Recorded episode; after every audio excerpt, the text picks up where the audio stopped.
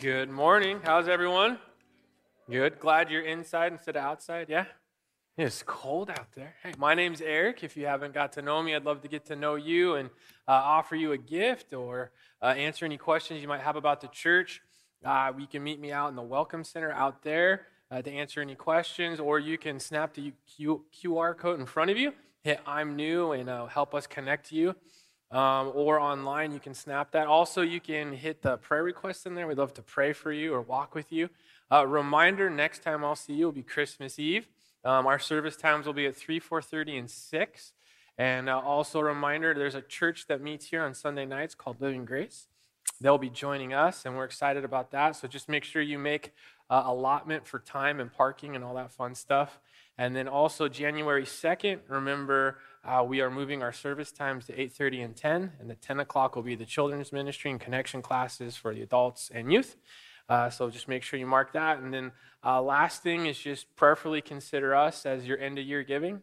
If God so moves your heart, uh, just to pray about that. Is December's our biggest month um, that we rely on to, to set our budget to do ministry and uh, to equip the saints for the glory of God. So we just ask that you prayerfully consider us.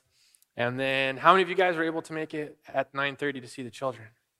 Yeah, awesome. It was really cool. If you have a chance, it was really, really fun. It was great to see the kids and just see the uh, the way they told the, the story of Jesus and lots of fun. So, thank you if you volunteered in that or your children in that. Um, we were just blessed by that, and so uh, that was our privilege. Also, we have Christmas cards for you from the pastors on the way out. So, uh, yeah, I think that covers it. Romans 14, you guys ready? Yeah? No, you're not? Okay. Yeah, you are? Well, here's something that maybe is comforting. Um, maybe you weren't ready, but God was ready uh, because we, we put these sermon schedules together uh, months in advance. This one was actually about a year and a half out. We planned it. And so to think that, that this was on the calendar and it just so happened that we would go through, you know, the government and not fighting with each other right now, right? Can you imagine that? And so God, I think, is funny in his timing. Uh, and so, what we want to do here is just continue on and look at chapter 14 and, just allow God to challenge our hearts uh, because uh, it's a very opportunistic time to think about uh, how do we treat other people. We're going to be around a lot of people during this time, aren't we? And so, uh, what better way to go into this season than with God's word directly tying to us and giving us uh, wisdom and direction on how to navigate it? So I'm going to pray uh, and then we'll start. God, we love you and we thank you that your word is timely. Uh, we know it never comes back void. Um, we just praise you for the way you teach us in relevant ways, that you instruct us, that we don't have to wonder, we don't have to guess, we don't have to be confused. And so it's our prayer that we just kind of put aside maybe anything pressing in our hearts, pressing in our mind, um, worrying us, causing us to fret, and just focus on your words um, write them down, memorize them, put them around our heart, and, and focus on just being obedient and trusting you and loving you. And so we just pray that you would speak to us, help us love you, and help it uh, be your words and not mine. In Jesus' name we pray. Amen.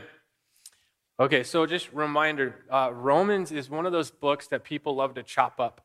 And so they'll take a verse here, a verse there, or maybe a passage there. And really to feel the full weight of Romans, we always have to keep it in context of the other chapters. And so, just to kind of help us set the tone and see the full weight of what's going on, is we, when we think of our Roman setting, is you have Jews and Gentiles that were fighting, and they were fighting so much so um, that the emperor had kicked them out of Rome because of the turmoil they were causing. And so essentially, you have Jews that are becoming Christians, Messianic Jews, Gentiles becoming Christians, and they're fighting about things um, from their past. Uh, you have Jews fighting about Old Testament law and rituals and, and, things they were, and you have pagans fighting over things that are part of pagan worship and their freedoms and these things. So you have these Christians put together under high stress, and they're fighting. And so God's bringing them together. Uh, when you look 9 through 11, he talks about, look, this is who I am. I'm the potter, you're the clay. I don't need your help, I don't need your advice. You need to be a living sacrifice. You need to love each other.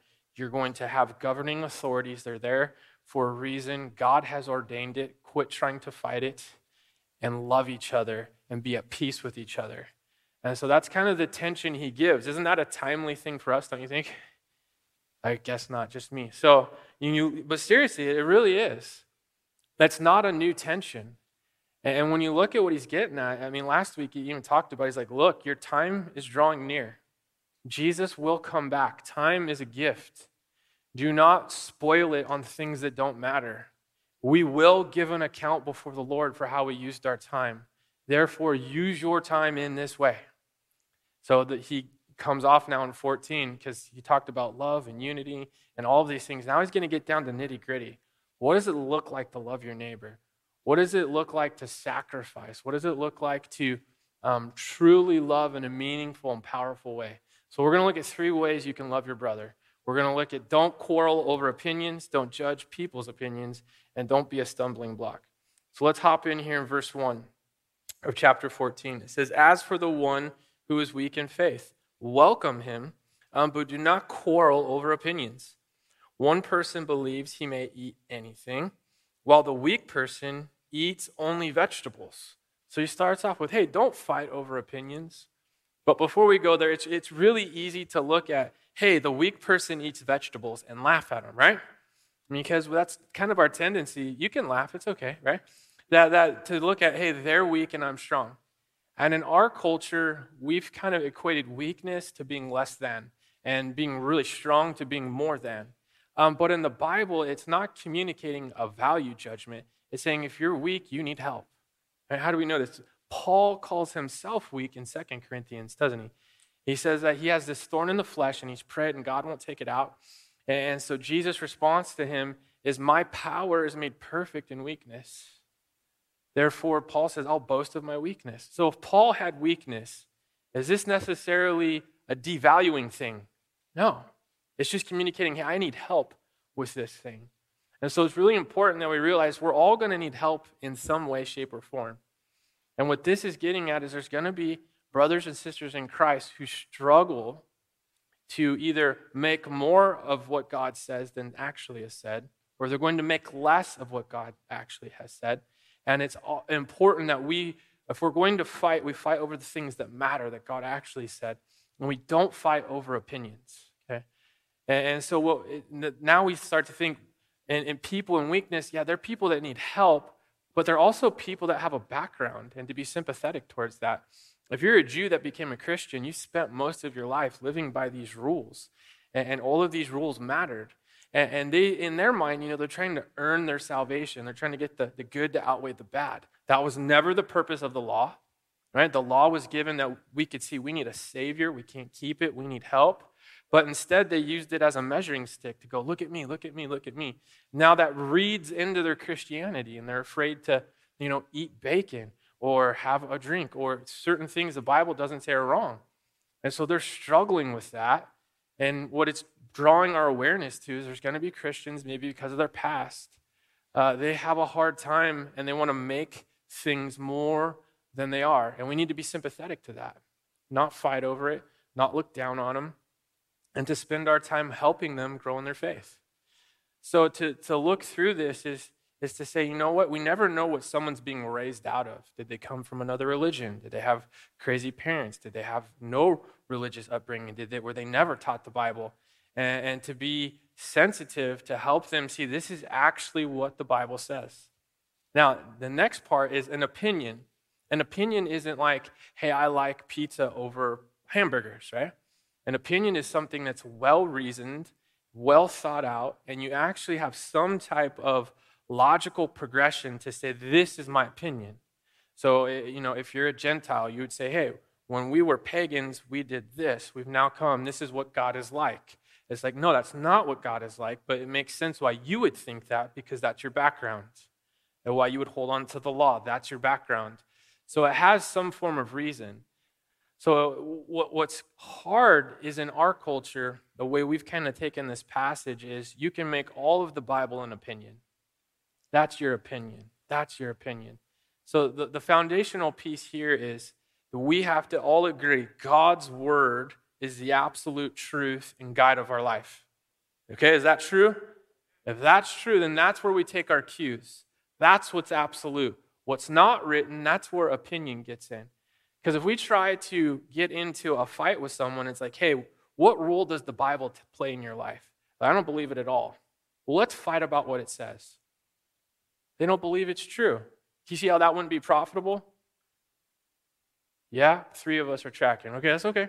Well, it'll make more sense as we keep going.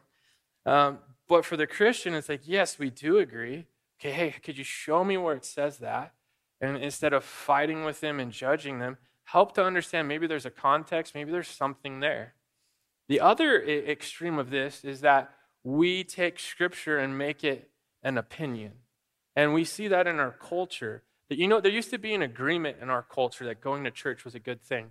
You remember those days? You might be too young for that. You're not as old as me. See, there you go. Okay, right? And it actually was. And then it was, then it kind of shifted into going to church. You know, if that's good for you, it's good for you. Now it's like, you're a Christian? That's terrible. You see how that's progressed? It, it went from a yes, that's a good thing, an absolute, to now that's a terrible thing. It shifted. Uh, what used to be true that marriage is a good thing, oh, that, now that's a terrible thing. It's an optional thing. Marriage between a man and a woman, that used to be standard. And so it's very important that we don't take what Scripture teaches clearly and turn it into an opinion and then use this verse to say, don't argue about my opinion. The Bible is very clear in some areas, isn't it? The Bible is very clear that marriage is between a man and a woman, that marriage should be handled a certain way between husband and wife, that the kids should be treated a certain way, that the family structure is important. The Bible speaks to these things, doesn't it? Okay? That's not an opinion. God created them male and female. That is not an opinion. That's Genesis chapters 1 through 3. Drugs are illegal, right? They're wrong. Getting drunk is wrong. Cursing, swearing, and being belligerent is wrong. The Bible is very clear in these things, isn't it? Abortion is a sin. Okay? So when it says an opinion, it's not saying that we get to come in and, and now make an opinion about which parts of the Bible we think are true or not. The foundational truth is God's word is absolute, it is true. But there's these other things that we're reading into the Bible and calling them true, such things as politics, right? That if you're a Christian, you'd vote this way. Health issues, school system issues, uh, issues of where you live and geography, all these things. These, well, this is what God would do, this is what Jesus would do, and we spiritualize our opinions and make them absolutes. That's a problem. Okay? That's what he's getting at. Is there's going to be these things where the Bible just doesn't speak, doesn't mention Democrat or Republican, does it? So it's saying, you know what? There's going to be some people that maybe feel really strong about these things. Uh, I mean, look at it. He gets down here in three. Let not the one who eats despise the one who abstains, and let not the one who abstains pass judgment on the one who eats, for God has welcomed him. What's he saying? Look, there's going to be someone who looks at certain days and says, man, these days are so important. And for the Christian, what he's saying is do not despise them. Do not despise them. That's becoming a harder and harder thing, isn't it? But when we make absolutes of our opinions, and then we beat people that don't agree with our opinions that we call facts, it becomes a problem. Part of this problem is the mistake between what's a fact and what's an opinion. What we're saying for this is helpful is God's word is factual, and our opinions are just that. They're well reasoned things, but they're not things to get angry at people about. There's more important things in life than hating someone because they don't agree with your certain position that you've created. That's a pretty big deal, don't you think? That we wouldn't despise someone because they have a different opinion. And the Bible's going to take it a step further and say that person's struggling. They're really locked into that. You know, rather than fight them and cause them to go further down the trail, love them. Encourage them in their faith. You who are stronger, you're not wrestling that out. You know, hey, let's go to the scripture. What does the Bible say about that? Because you're trying to help that person not worry. You're trying to help that person not live in fear.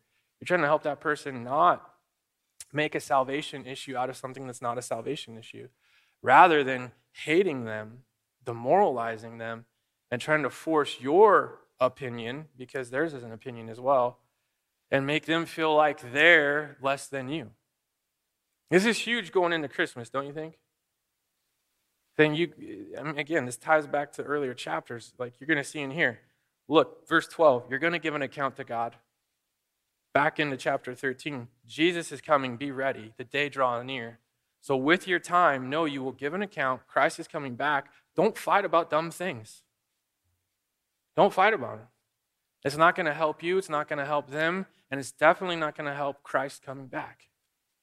R.C. Sproul has a good quote. He says, As God receives us by grace, we must receive one another by grace. Love covers a multitude of sins and a multitude of misunderstandings and weak theology. You need to tell yourself that every day between now and Christmas because you're going to get all three of those at your table sins, misunderstandings, and weak theology. And what the Bible says is we're to be patient, we're to love them, and we're to encourage them. Because there's going to be plenty of times when we have to toe the line and fight where the Bible fights and speak where the Bible speaks. We're to not waste our efforts fighting on things that God never mentions and God never put in here.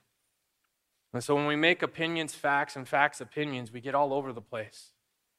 So it's really important maybe to start thinking through there are things that I have made a fact that actually aren't in the Bible.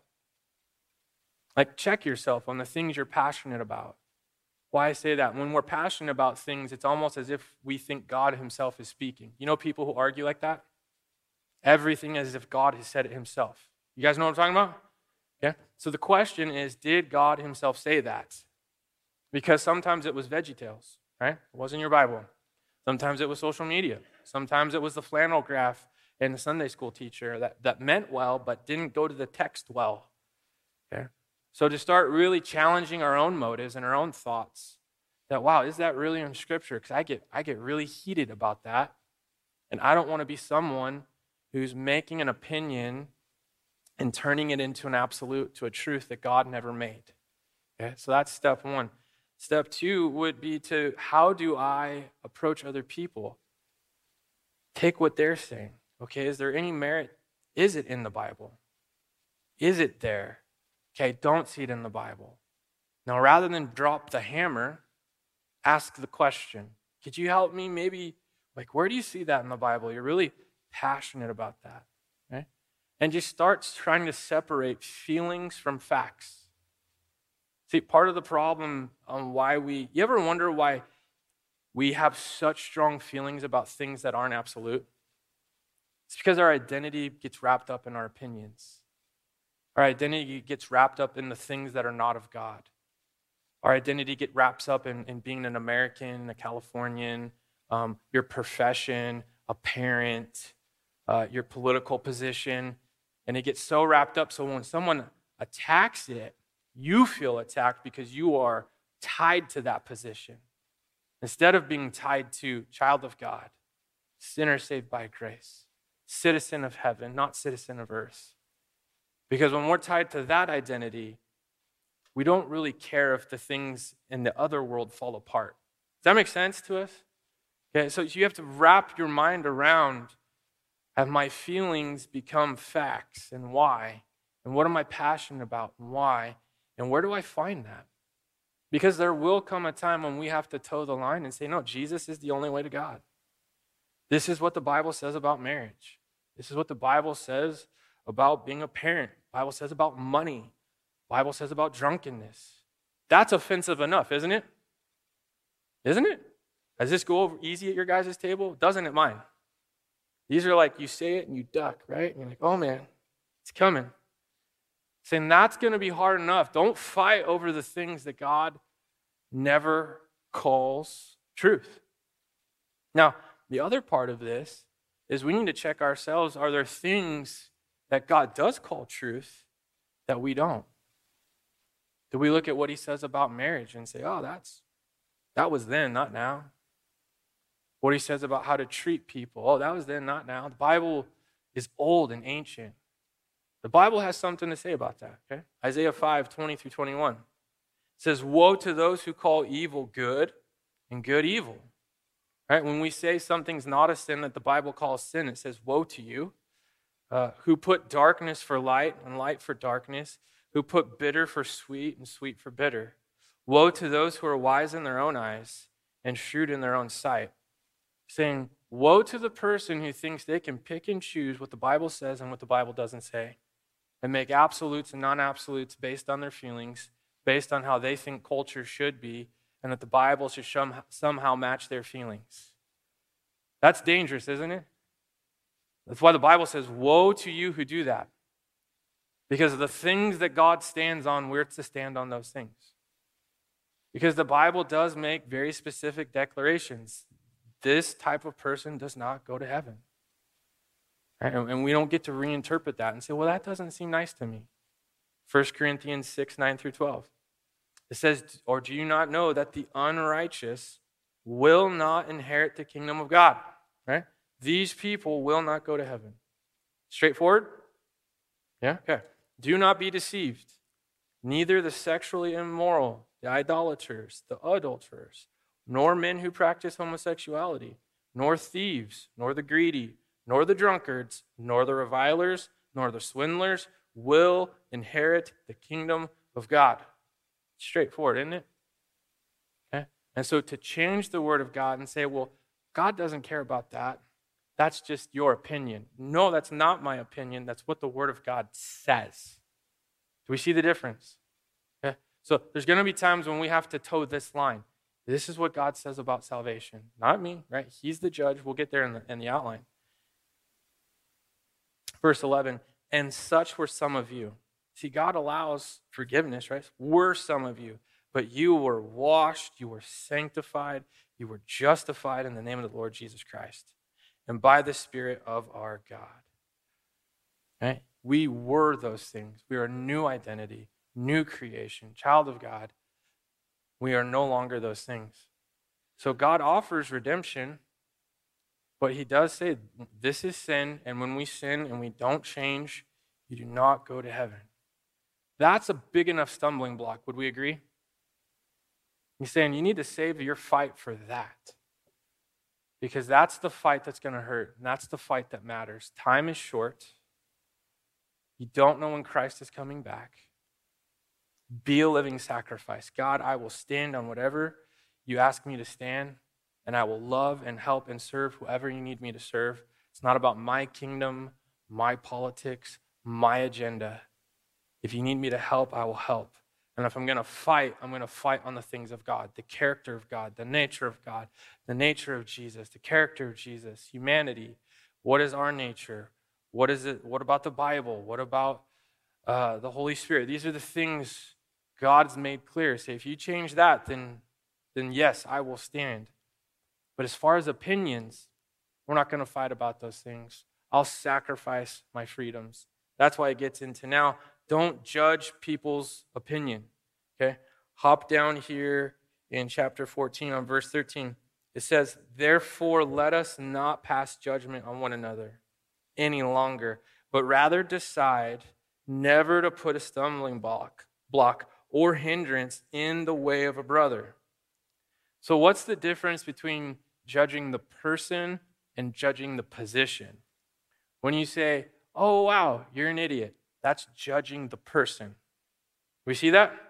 Okay? That's different than saying, I disagree with your position. That's saying, I disagree with what you've stated. And what our culture wants to say is, if you've disagreed with my position, you've disagreed with me. Again, that gets back to our identity. Our identity is in Christ, and you can disagree with these things. It doesn't change me, it doesn't devalue me. Part of that's us understanding it, but part of it's us communicating in a way that, that's not devaluing the person.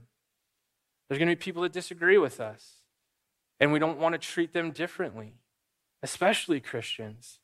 This is what he's getting at. Look, yes, you're a Jew, yes, you're a Gentile, but you have more in common in Christ than you have not in common by the way you grew up, by the traditions that you hold. So don't beat each other up. Don't think you're better than them, smarter than them. And this is really what he's getting at. So we kind of created this, you know, I'm a level five Christian, you're a level three Christian because you still struggle over here and I don't. He's saying, stop passing judgment on people like that. We can't hate Christians because of their political position, their school position, their healthcare position, whatever it is. He's like, may that never be. And there might be people that are really wrestling and struggling. Saying, don't hate them, don't despise them, don't put them down, don't make them less than you. Help these people out. Help them not sin. Help them see their freedom in Christ. Pray for them. And if, if it be, sacrifice your own freedom so that they won't sin. If we're going to make use of our time, he's saying, help Christians not sin. Help Christians love Jesus. And if you're going to fight, fight for the things of Christ and his word and his son. These are the things you fight on. So we can't look down on these people. So imagine you have a Gentile and he's dining with a Jew. They're both Christians now. And he has bacon on the table with eggs. And the, and the Jew freaks out. Right? So it's on the Gentile not to go, you're so dumb. I can't believe you still look at the Old Testament like that. Saying that's, that's mean, it's rude, and now you're, now you're attacking them. He's saying, you know what? We don't need to eat bacon, and I love bacon, right? Like, just, we're going to take that away. We'll eat what we can because I don't want to do something that's going to cause you to stumble. Misunderstanding scripture, still struggling. You got to think if you grew up 30, 40 years of that, that would be hard to get out of your mind, wouldn't it? Absolutely. He's saying, you know what? You have someone over to your house, you go for the bottle of wine, and they go, oh my gosh, I can't believe you do that. You're like, oh wow, I'm so sorry. You don't know if they come from, in, in the passage, it'd be a pagan background, but what if they were an alcoholic? What if someone in their family died from alcohol? What if someone they know really struggles, so they get in the habit of not? He's saying, don't sit there pull, pull out the bottom, like, I'm going to drink it and I'm not sinning. Ha, ha, ha. That doesn't seem very nice, does it? Pastor's saying you've now ruined your opportunity to talk about Christ. You've ruined your ability to be the stronger Christian for them. You've ruined your witness. And you're making bad use of your time. And you're being a bad brother or sister in Christ. Do not judge people in their struggle, help people in their struggle. That's why he makes it very clear. Look, God will judge, right? Go into 10. Why do you pass judgment on your brother? Or you, why do you despise your brother? For we will all stand before the judgment seat of God. For it is written, As I live, says the Lord, every knee shall bow to me, every tongue shall confess to God. So then each of us will give an account of himself to God. God's going to judge. We don't need to be the judge. We need to help people out. Now, if they're doing something against Scripture, we can say, hey, look, Scripture tells us not to do that. But you start looking at it like, why do we think this happens? I think this happens because we confuse orthodoxy with orthopraxy. You're like, those are weird words, right? Doctrine versus practice. Right? You, what we'll see in the church world is that people will make the practice of the church doctrine and they'll make the doctrine of the church optional. What do I mean? If you grew up in church long enough, you guys remember when drums were introduced to the church? Right? It was like Satan himself had entered the church. People freaked out. Seriously. And then the guitar, guitar came and it was like, oh my gosh. And then an amplifier came and it was like Satan's running the church. Everybody leave. That's the orthopraxy. That's the practice of the church. The practice will always change. Right? You're going to have different cultures and times and buildings and seats and robes and not robes and instruments. There's no part of the Bible that says you can't have a guitar on stage, right? But the doctrines never change. Who is Christ? Who is the Bible? Who is man? So we're sinners. We need grace. We need faith. And when we make the church about orthopraxy, the practice, and then we judge people, saying, man, don't do that. God will judge. That's not our place. And then we beat people up and say, see, I'm better than you. You know, I only listen to hymns, which, by the way, were written from bar songs. I don't know if you knew that. Martin Luther took a lot of those hymns from bar songs. And people say, oh, that's worldly Christian music. Well, where do you think they got the hymns from? Right? And make absolutes out of it. You know, you can only read the King James Bible. You read anything else, you're going to hell. Really? Where does it say that? Right? But these are some of the things that people they get stuck in their mind. And it's saying, don't judge them as the person who's stuck on it. Don't judge them who aren't. And you don't judge them. Help them out. Like, I don't see that in the Bible. I think we can chill out and we can actually come to church. You know, part of it is don't judge people when they come to church. Just because people come to church a hot mess doesn't mean we should judge them. Are we acting like that doesn't happen? Come on. I see the faces. You see a kid unruly, like, oh my gosh, you believe that kid? He believes their hair's not done. Look at how they're dressed. Oh my gosh, they're fighting. You know, we fought at home before we got here, but when we got here, we were nice, right? We're, we, how dare they? They're a level three Christian, and we're at least a six, honey. Look at us. We do our fighting in private, right? Like, come on. But this is the judgment. You've made an absolute out of it and said, good Christians look like this and they do this and they do that, and it's nowhere in the Bible, and we put ourselves above, and then we look down, and then we don't hang out, and we ignore, and we don't love. The Bible says that's bad. It's really, really bad. God will judge. Let Him be the judge. Try to help the brother, help the sister in Christ. Understand God loves you. Here's what His word actually says.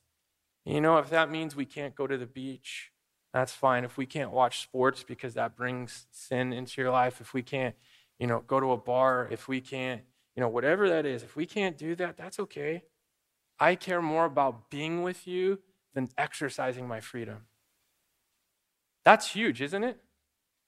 Especially in an American context, you're saying, you know what? My American freedoms aren't as big and important as my biblical commitment to my brother and sister in Christ. Isn't that a big deal? Yeah, that's what he's trying to get at. He's like, look, there's people and they're struggling. And rather than judging them and fighting with them, you need to love them, be strong for them, be an example to them.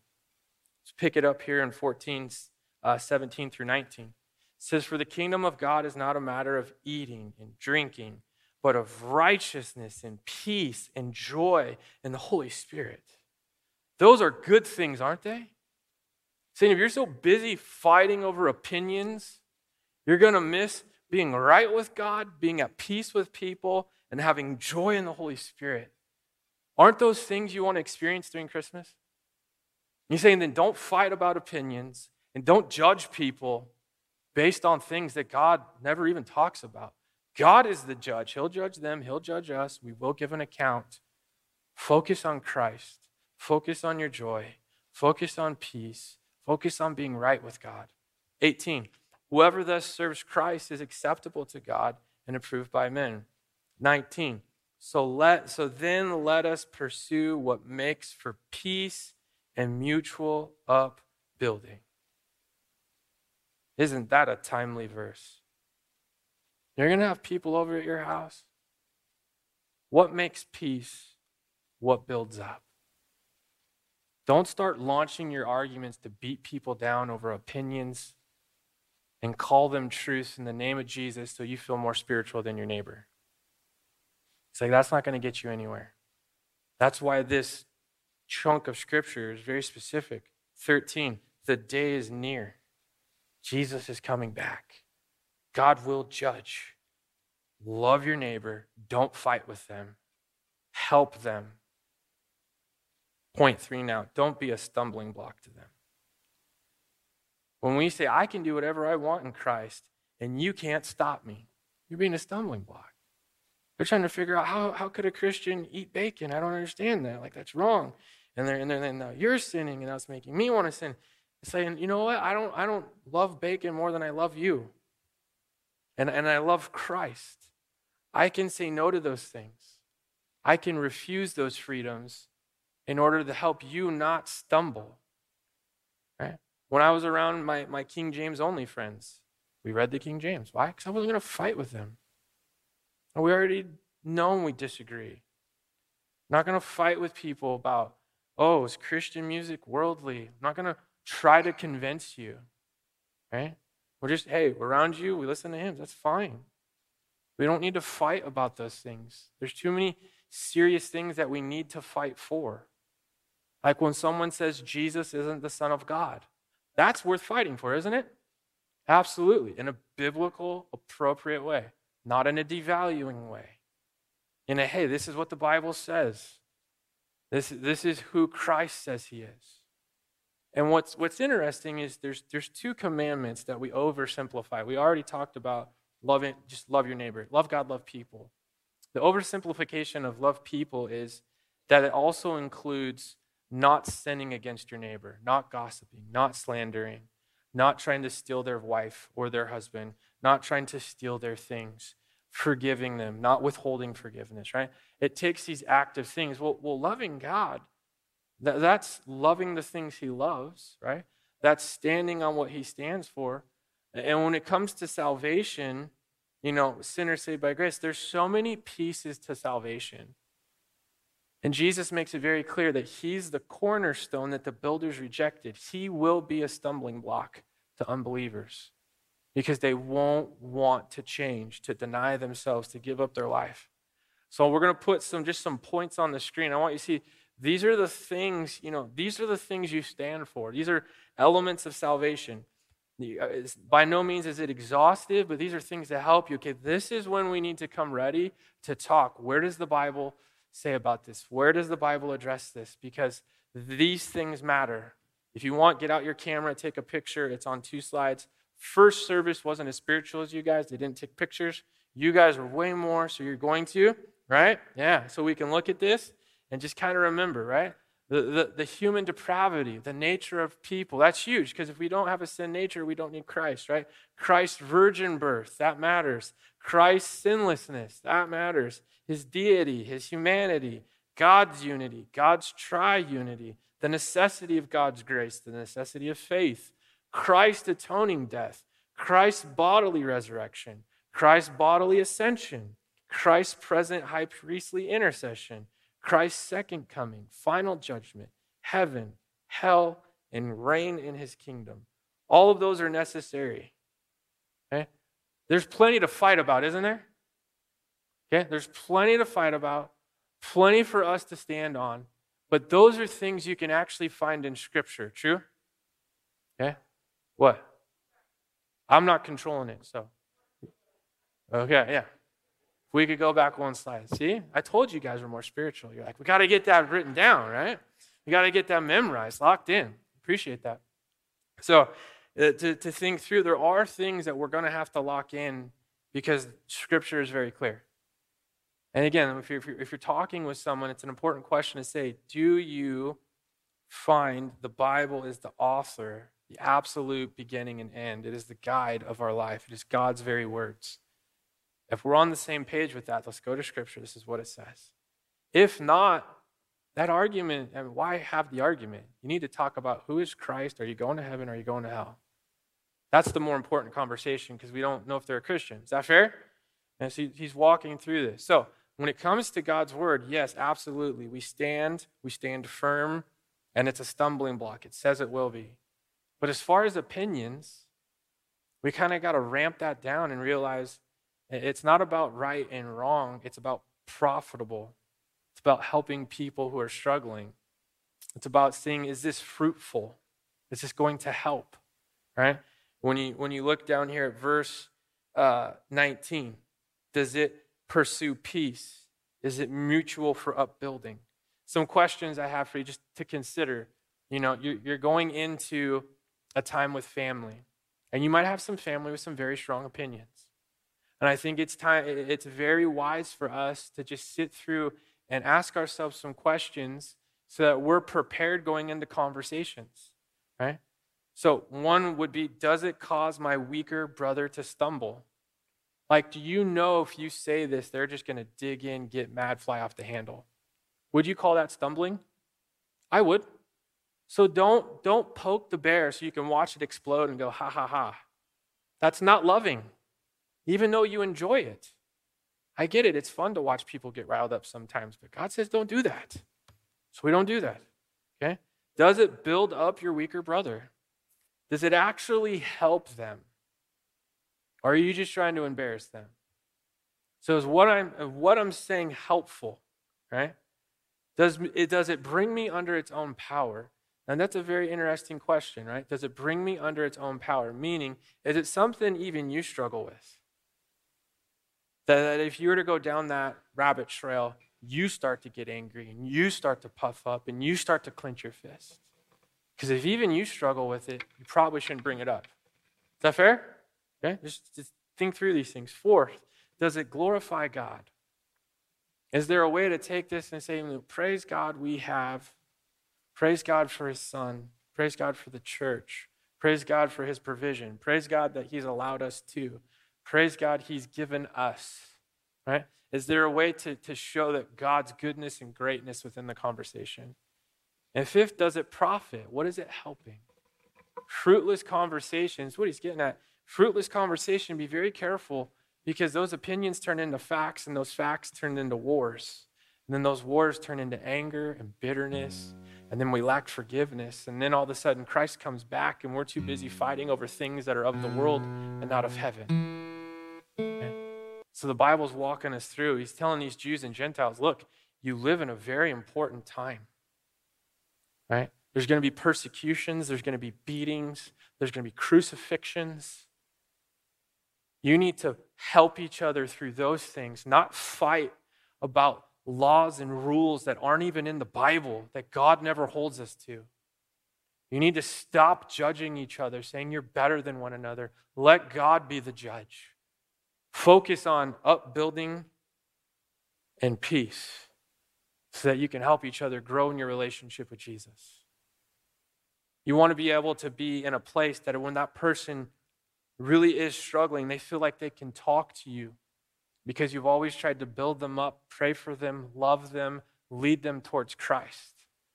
They're not like, oh man, don't talk to them. They're going to beat me with a hammer because of where I stand on politics or health. Wouldn't it be a terrible thing that someone wouldn't talk to us about Christ because of our position on earthly things? Wouldn't that be terrible? Absolutely. So it's saying, you know what, gear up. We, we, have, we have family coming, we have people coming. Would it be weird to talk about Jesus during Christmas? No, it wouldn't, right? So why not talk about Jesus? What is he doing? How is he teaching you? How much you would love for the person in your family to know Christ, the way it's benefited you, right? Does it glorify God? Look at how he's changed me. Look at what he's done for me. Look at what's happening here. And you don't have to beat them with them, but you can graciously just share, like, man, I just, anything, I wish you knew Christ, and here's why. Right? Couldn't that take the place of a crazy political or government or school system conversation? Like, if you're going to go crazy, go crazy for Jesus, right? Like, have the conversation in that vein. That's what he's getting at. Upbuilding, pursue peace, right? Okay, some questions to ask ourselves as we as we wind down. With whom do you struggle to get along? Whoever that is, start praying for them. Because it's the people you struggle with, you'll fight about anything with them, right? It's like the carpet's green. No, it's not, it's blue. You haven't even seen the carpet. I don't care, but I don't like you, right? So you're you're already you're ready. You know what I mean? People we don't get along with, the war's already there and it hasn't even been spoken. So, who do you struggle with? Start praying now. Like, focus on the main things, focus on the Christ things. How can I lift them up? Okay? What friends do you have who disagree with you? This is an important question. If all your friends think just like you, you don't need them. You have yourself. True? Right? I don't, I don't need to ask you. I'll just ask myself. Okay? Variety of opinion is what helps shape us. It's what helped make us more tender and sympathetic to other people. It's like, oh, wow, I have a friend who was raised like that. Oh, wow, I have a friend who's been through that. I have a friend who has that problem.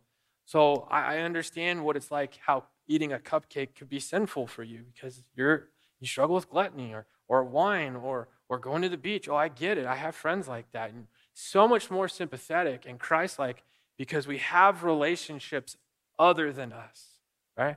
If we're only looking for friends who agree with everything, man, we must really think highly of ourselves. Okay?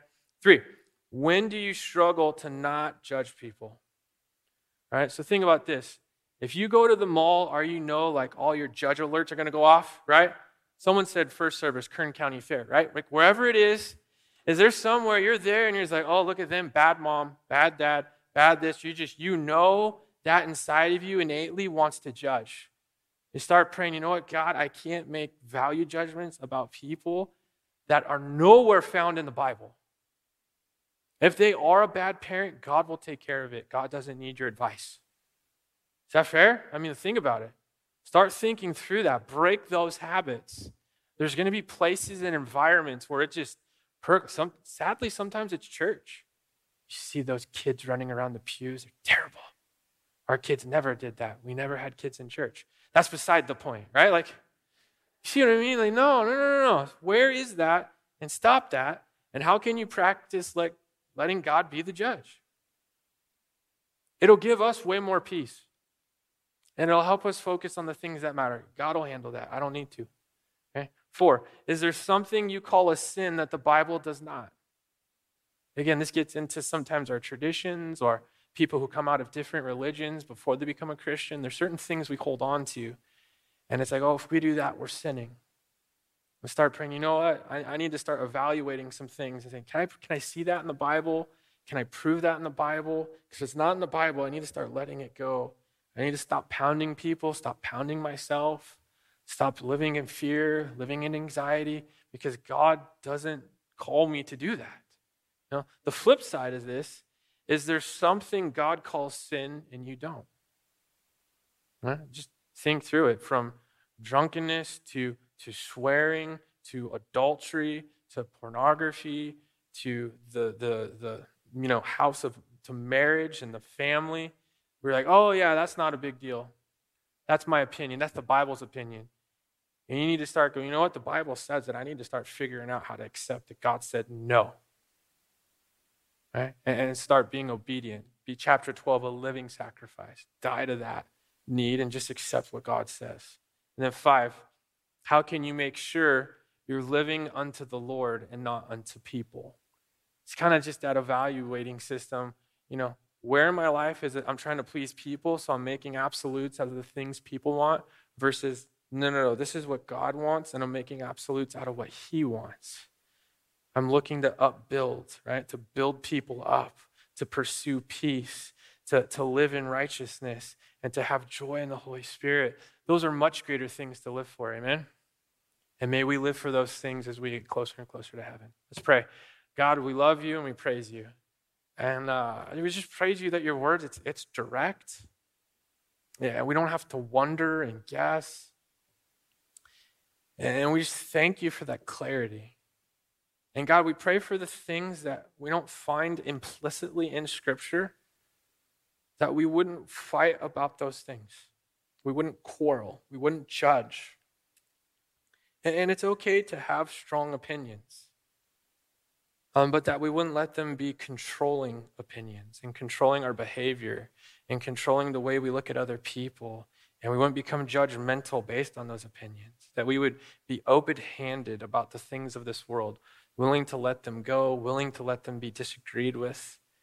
Um, because when we get passionate and we fight, we want it to be for the things that are yours, for your word, your son, your church, your people, your glory. Those are the things we want to stand on.